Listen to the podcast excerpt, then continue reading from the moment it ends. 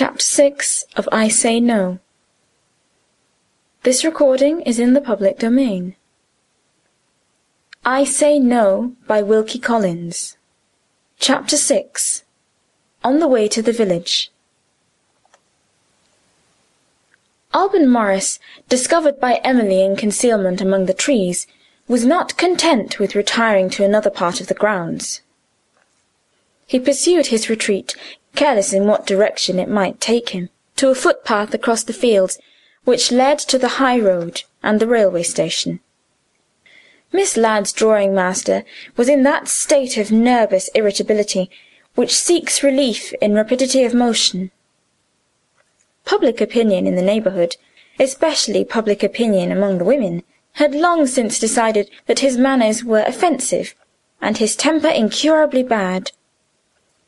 The men who happened to pass him on the footpath said good morning grudgingly; the women took no notice of him, with one exception. She was young and saucy, and seeing him walking at the top of his speed on the way to the railway station, she called after him, "Don't be in such a hurry, sir. You're in plenty of time for the London train." To her astonishment he suddenly stopped. His reputation for rudeness was so well established that she moved away to a safe distance before she ventured to look at him again. He took no notice of her. He seemed to be considering with himself. The frolicsome young woman had done him a service. She had suggested an idea. "Suppose I go to London," he thought. "Why not? The school is breaking up for the holidays and she is going away like the rest of them. He looked round in the direction of the schoolhouse. If I go back to wish her good bye, she will keep out of my way and part with me at the last moment like a stranger. After my experience with women, to be in love again, in love with a girl who is young enough to be my daughter! What a fool, what a drivelling, degraded fool I must be! Hot tears rose in his eyes. He dashed them away savagely, and went on again faster than ever, resolved to pack up at once at his lodgings in the village, and take his departure by the next train. At the point where the footpath led into the road, he came to a standstill for the second time.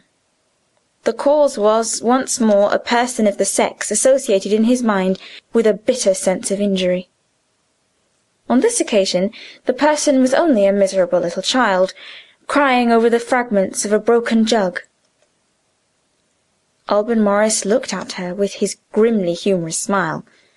"So you've broken a jug," he remarked. "And spilt father's beer," the child answered. Her frail little body shook with terror. "Mother'll beat me when I go home," she said. "What does mother do when you bring the jug back safe and sound?"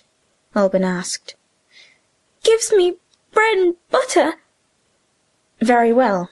Now listen to me. Mother shall give you bread and butter again this time."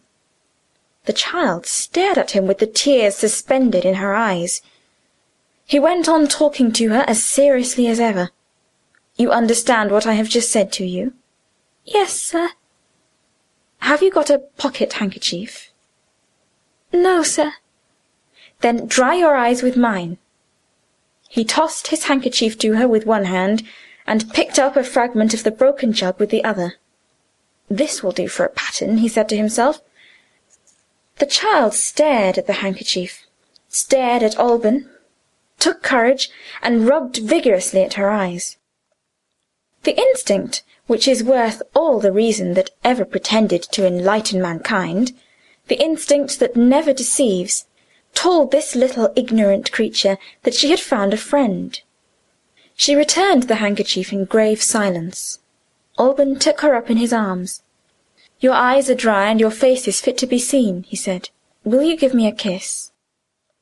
The child gave him a resolute kiss with a smack in it. "Now come and get another jug," he said, as he put her down. Her red round eyes opened wide in alarm. "Have you got money enough?" She asked. Alban slapped his pocket. "Yes, I have," he answered. "That's a good thing," said the child. "Come along." They went together hand in hand to the village and bought the new jug, and had it filled at the beer shop. The thirsty father was at the upper end of the fields, where they were making a drain. Alban carried the jug till they were within sight of the labourer.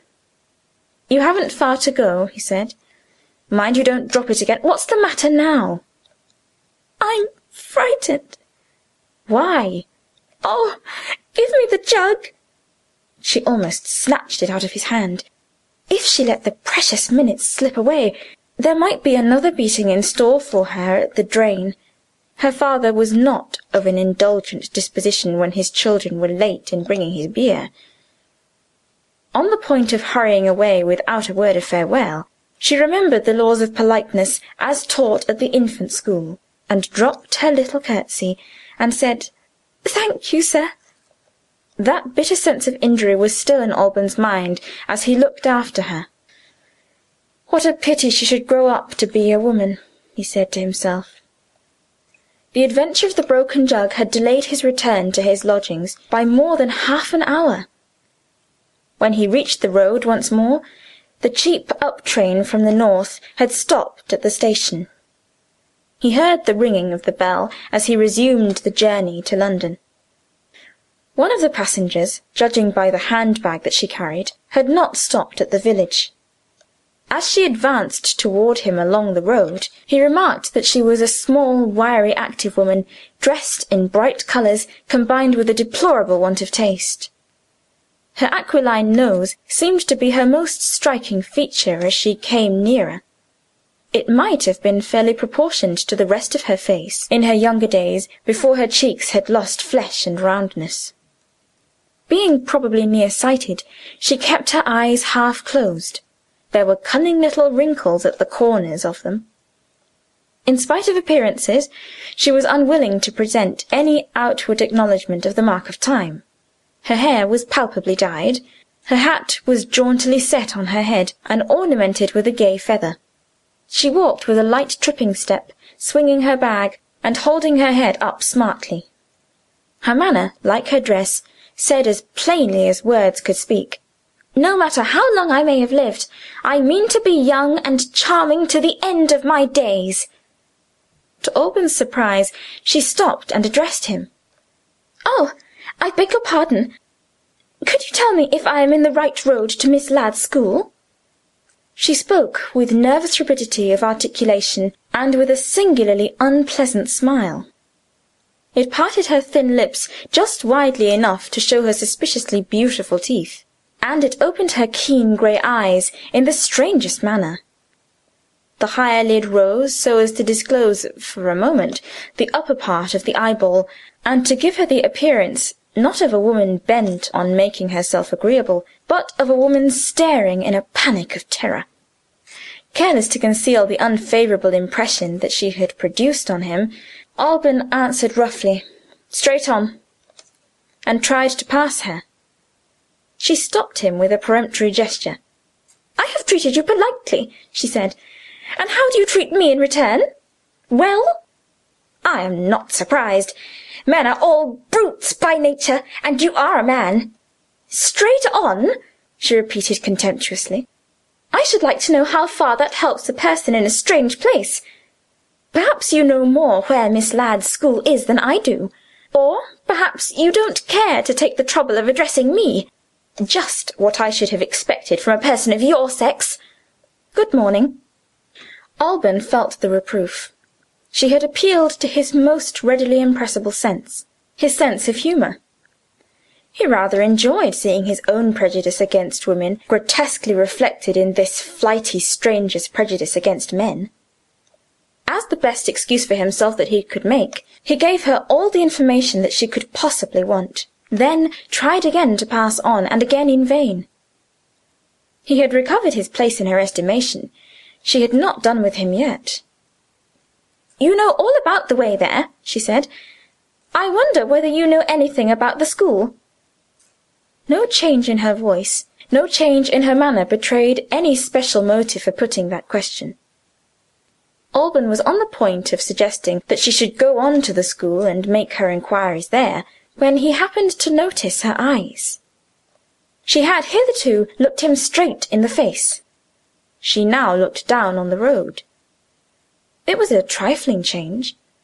In all probability it meant nothing. And yet, merely because it was a change, it roused his curiosity. "I ought to know something about the school," he answered. "I am one of the masters." "Then you're just the man I want. May I ask your name?" "Alban Morris." "Thank you. I am Mrs. Rook. I presume you have heard of Sir Jervis Redwood?" "No." "Bless my soul! You are a scholar, of course, and you have never heard of one of your own trade? Very extraordinary. You see, I am Sir Jervis's housekeeper, and I am sent here to take one of your young ladies back with me to our place. Don't interrupt me! Don't be a brute again. Sir Jervis is not of a communicative disposition. At least, not to me. A man that explains it a man. He is always poring over his books and writings, and Miss Redwood, at her great age, is in bed half the day. Not a thing do I know about this new inmate of ours, except that I am to take her back with me. You would feel some curiosity yourself in my place, wouldn't you? Now, do tell me. What sort of girl is Miss Emily Brown?" The name that he was perpetually thinking of, on this woman's lips. Alban looked at her. "Well?" said Mrs. Rook. "Am I to have no answer? Ah, you want leading. So like a man again. Is she pretty?" Still examining the housekeeper with mingled feelings of interest and distrust. Alban answered ungraciously, "Yes." "Good tempered?" Alban again said yes. "So much about herself," Miss Rook remarked. "About her family, now?" She shifted her bag restlessly from one hand to another. "Perhaps you can tell me if Miss Emily's father She suddenly corrected herself if Miss Emily's parents are living." "I don't know." "You mean you won't tell me?" "I mean exactly what I said." "Oh, it doesn't matter," Mrs. Rook rejoined. "I shall find out at the school. The first turning to the left, I think you said, across the fields. He was too deeply interested in Emily to let the housekeeper go without putting a question on his side. "Is Sir Jervis Redwood one of Miss Emily's old friends?" he asked.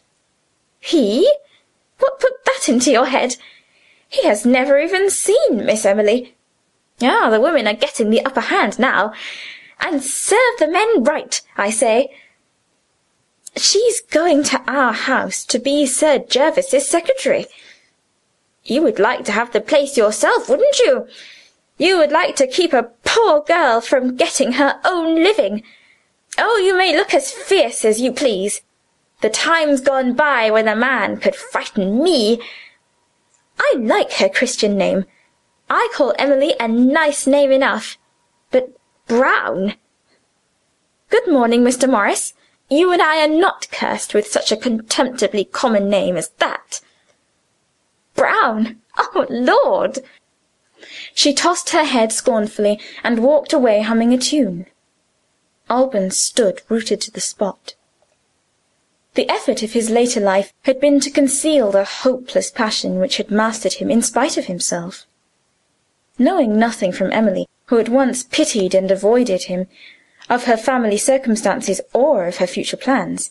He shrunk from making inquiries of others, in the fear that they too might find out his secret, and that their contempt might be added to the contempt which he felt for himself.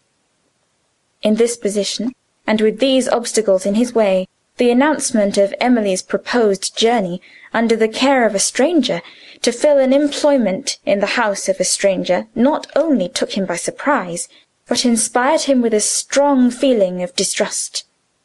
He looked after Sir Jervis Redwood's flighty housekeeper, completely forgetting the purpose which had brought him thus far on the way to his lodgings. Before Mrs. Rook was out of sight, Alban Morris was following her back to the school.